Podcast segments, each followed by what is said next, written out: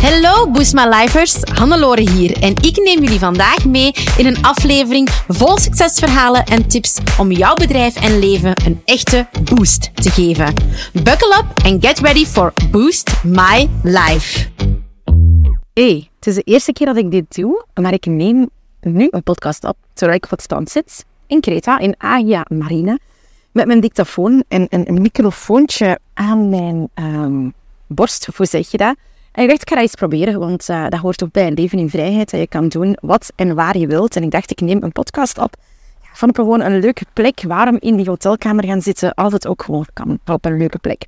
En vandaag wil ik met jullie delen waarom ik eigenlijk niet meer iedereen coach. En dat is een proces geweest, een proces waarin ik jullie graag door meeneem, met een heel persoonlijke aflevering, waarin ik jullie wat inkijk wil geven in uh, ja, wat ik heb meegemaakt, waar ik over nadenk. Dus voilà, bij deze. Waarom ik niet iedereen meer coach? Wel, ik heb geleerd dat ik niet iedereen meer moet willen helpen. Dat niet iedereen mijn ideale klant is en dat ik niet iedereen kan helpen. En daar wil ik het over hebben. Vandaag de dag ben ik selectief in mijn klanten. Dat wil zeggen dat ik niet meer met eender wie wil werken. En dat heeft niks te maken met een bepaalde arrogantie of met een bepaald bestedingsniveau. Nee, dat heeft te maken met de mindset van mensen, de openheid van mensen, de coachability van mensen. En um, ja, de mensen helpen waar ik mij echt goed bij voel. Laat mij even dieper uitleggen. Wanneer ik gestart ben met mijn zaak, en misschien herken je dat, ja, dan was ik gewoon blij met elke omzet die ik kon draaien, met elke klant die ik kon closen en dan was elke klant ook gewoon welkom. Maar vandaag de dag is dat veranderd. Ik merk gewoon dat, um, ja, niet meer van iedereen even gelukkig wordt en ook omgekeerd. Dat niet elke klant van mijn methodologie gelukkig wordt. Ik heb een heel specifieke coaching methodologie Um, waarbij ik um, vrij direct kan zijn, waarbij ik niet aan knuffelcoaching doe, maar gewoon eerlijk zeg waarop het staat, omdat ik één doel heb en dat is jouw doel groeien, jouw dromen doel waarmaken, wat die ook mogen zijn, of dat die groot of klein zijn. En het werkt gewoon voor mij niet om met mensen te werken, bijvoorbeeld, die niet coachable zijn. Coachability is voor mij een van de kenmerken waar ik vandaag strenger in ben geworden. Nu, dat is een proces. Hè. Ik heb dat moeten leren ontdekken. En hoe heb ik dat nu ontdekt? Wel, gewoon ja, door met heel veel mensen te werken. Ik heb ondertussen meer dan 200 mensen in mijn coachingprogramma's gehad en te voelen, te ervaren. Geven mensen mij energie of kosten ze mij energie? Word ik hier gelukkig van? Kan ik deze mensen ook echt helpen? Of komen deze mensen bij mij omdat ze dan kunnen zeggen: Ik doe een coachingprogramma, maar willen ze eigenlijk wel geholpen worden? Want dat is ook zoiets. Ja, mensen moeten geholpen willen worden om ze te kunnen helpen ik ben daar een aantal keer zwaar mee tegen de muur gelopen. Dat ik heel veel heb geprobeerd om mensen te helpen, maar dat ik ja, daar niet door geraakt. Ik merkte dat, dat, ik die mensen niet ging kunnen helpen, waardoor die mensen misschien ja, ook andere verwachtingen hadden en er eigenlijk een mismatch was tussen wat ik verwachtte van mijn klanten en wat klanten van mij verwachten. Dus ja, vandaag wil ik niet iedereen, iedereen meer coachen. Wie wil ik dan wel coachen? Wel, ik wil heel graag mensen coachen die uh, eerst en vooral super ambitieus zijn. Ik, uh, we zeggen het bij, bij Boostways Groei-experten, jouw ticket naar de top. Ik wil mensen coachen die naar de top willen, die de top willen bereiken, die next level willen gaan. Dat zijn de mensen die ik wil helpen, die ik wil coachen. Dat zijn de mensen waarvan ik ook weet van, kijk, ik ga dingen aanbevelen, ik ga dingen zeggen en ik ga die mensen ook effectief kunnen helpen. Dus dat is in eerste instantie de mensen die ik wil helpen. Ten tweede, uh, ze moeten niet alleen coachable, uh, ambitieus zijn, maar ze moeten ook coachable zijn. Wat wil coachable zeggen? Van kijk, Mensen moeten willen aannemen wat ik zeg. En op zijn minst, je hoeft niet te doen wat ik zeg, maar je moet op zijn minst openstaan voor de ideeën die ik aanreik. Want als ik jou iets aanreik en jij hebt niet de moed of de guts om daarover na te denken en om dat te proberen, dan gaat het gewoon niet werken. Um, ik heb heel veel ervaring, dus ik weet wel heel vaak wat dat er wel of niet werkt in een business. En dat is voor iedereen anders, maar ik kan mij aanpassen. En als mensen dan niet coachable zijn, Um, wat dus wil zeggen dat ja, ze eigenlijk niet openstaan voor mijn ideeën of niet willen gaan implementeren, dan werkt dat niet. Om jou een voorbeeld te geven, um, sales is een belangrijk aspect van jouw business doen groeien. Dat kan bijvoorbeeld prospectie bijhoren in bepaalde sectoren, zeker offline sectoren, of bijvoorbeeld het sturen van berichtjes. Als jij nu iemand bent die um, tegen mij zegt van ja, maar Hannelore, prospectie doe ik niet, of ja, maar dat wil ik niet proberen, dan ben je op dat moment minder coachable en dan ben je minder geschikt als klant voor mij. Dat is gewoon um, wat het is, dat is een, uh, een feit.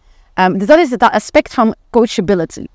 Een derde aspect waarom ik niet iedereen meer coach, is dat mensen moeten openstaan voor de manier waarop ik coach. Ik heb een directe aanpak. Um, dat wil zeggen dat ik, als ik een idee heb, dat ik dat vaak zal uiten. Of dat als ik denk dat iets niet gaat werken voor jou, dat ik dat ook ga...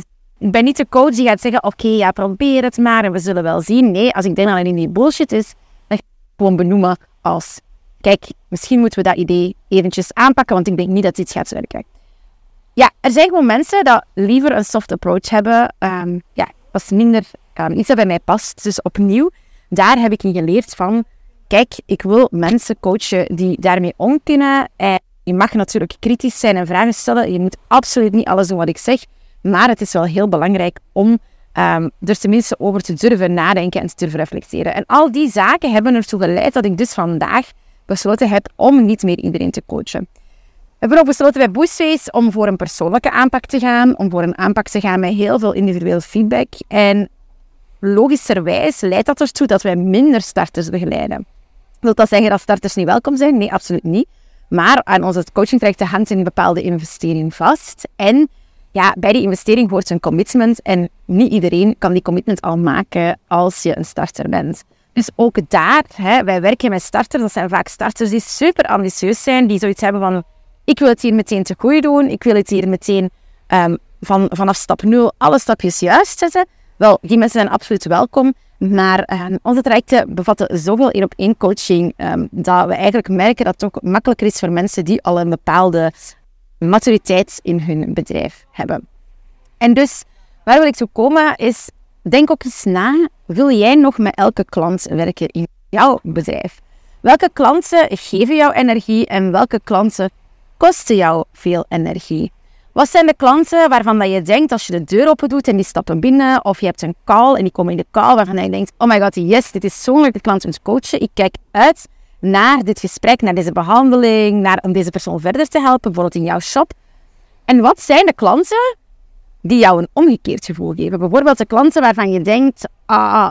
De klanten die heel veel van jou vragen. De klanten die precies echt elke keer een beetje meer vragen, misschien ook over jouw grenzen gaan. En probeer eens te definiëren wat maakt, zoals ik daar juist heb gezegd, wat zijn de criteria van mijn ideale klanten? Ze zijn coachable, ze zijn ambitieus, ze kunnen om met directe feedback.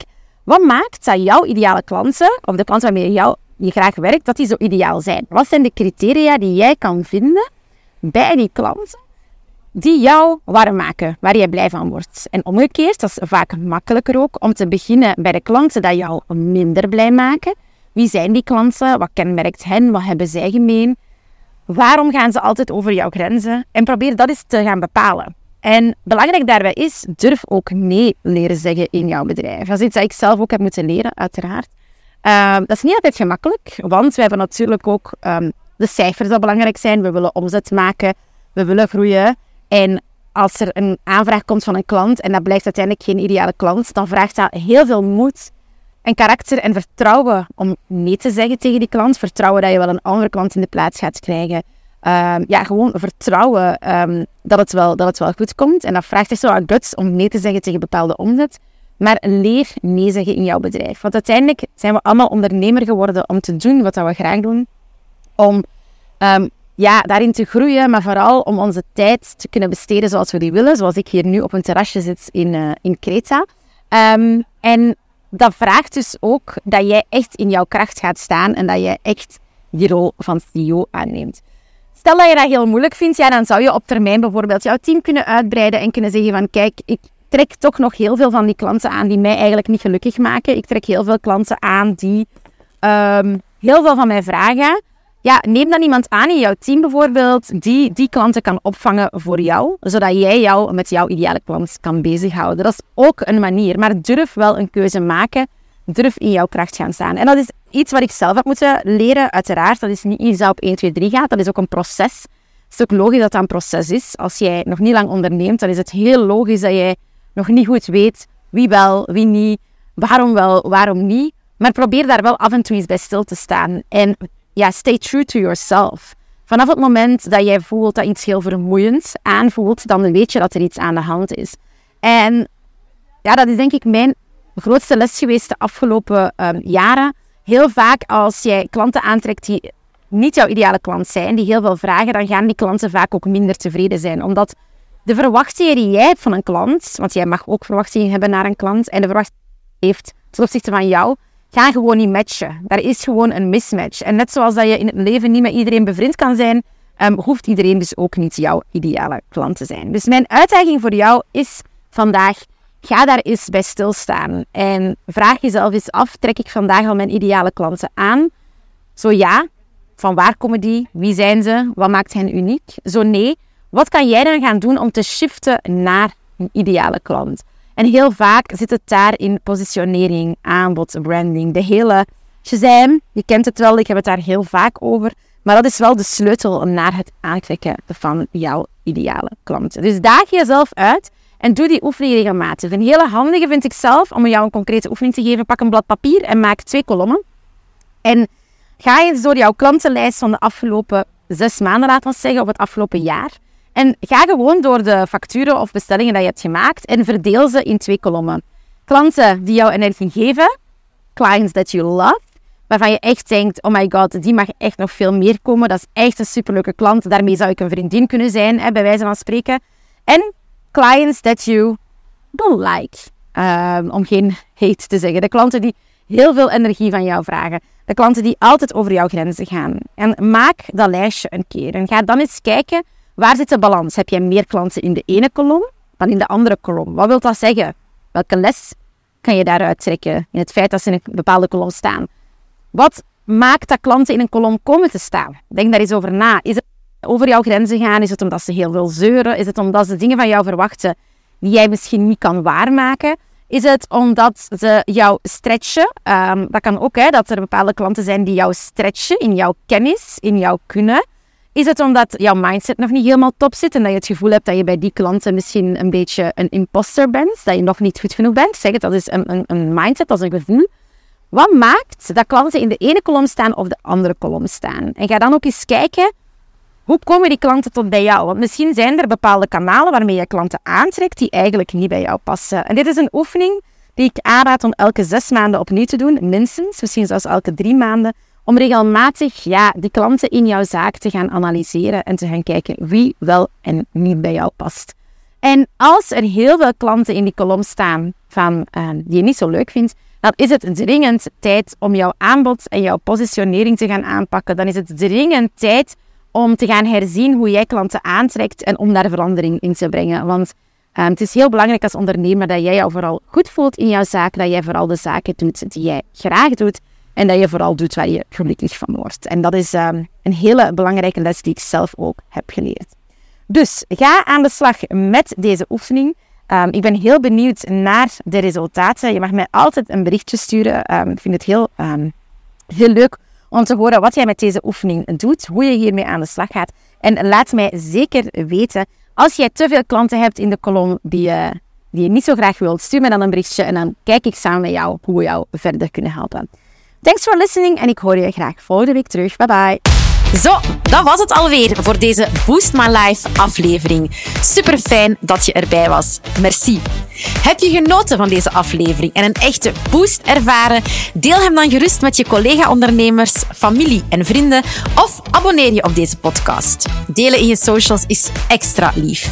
Voor meer tips en tricks om jouw onderneming te boosten, volg je ons op je favoriete social media kanaal op boostways.be of bezoek je onze website www.boostways.be. Heel erg bedankt en tot de volgende keer. Let's boost your business, let's boost your life.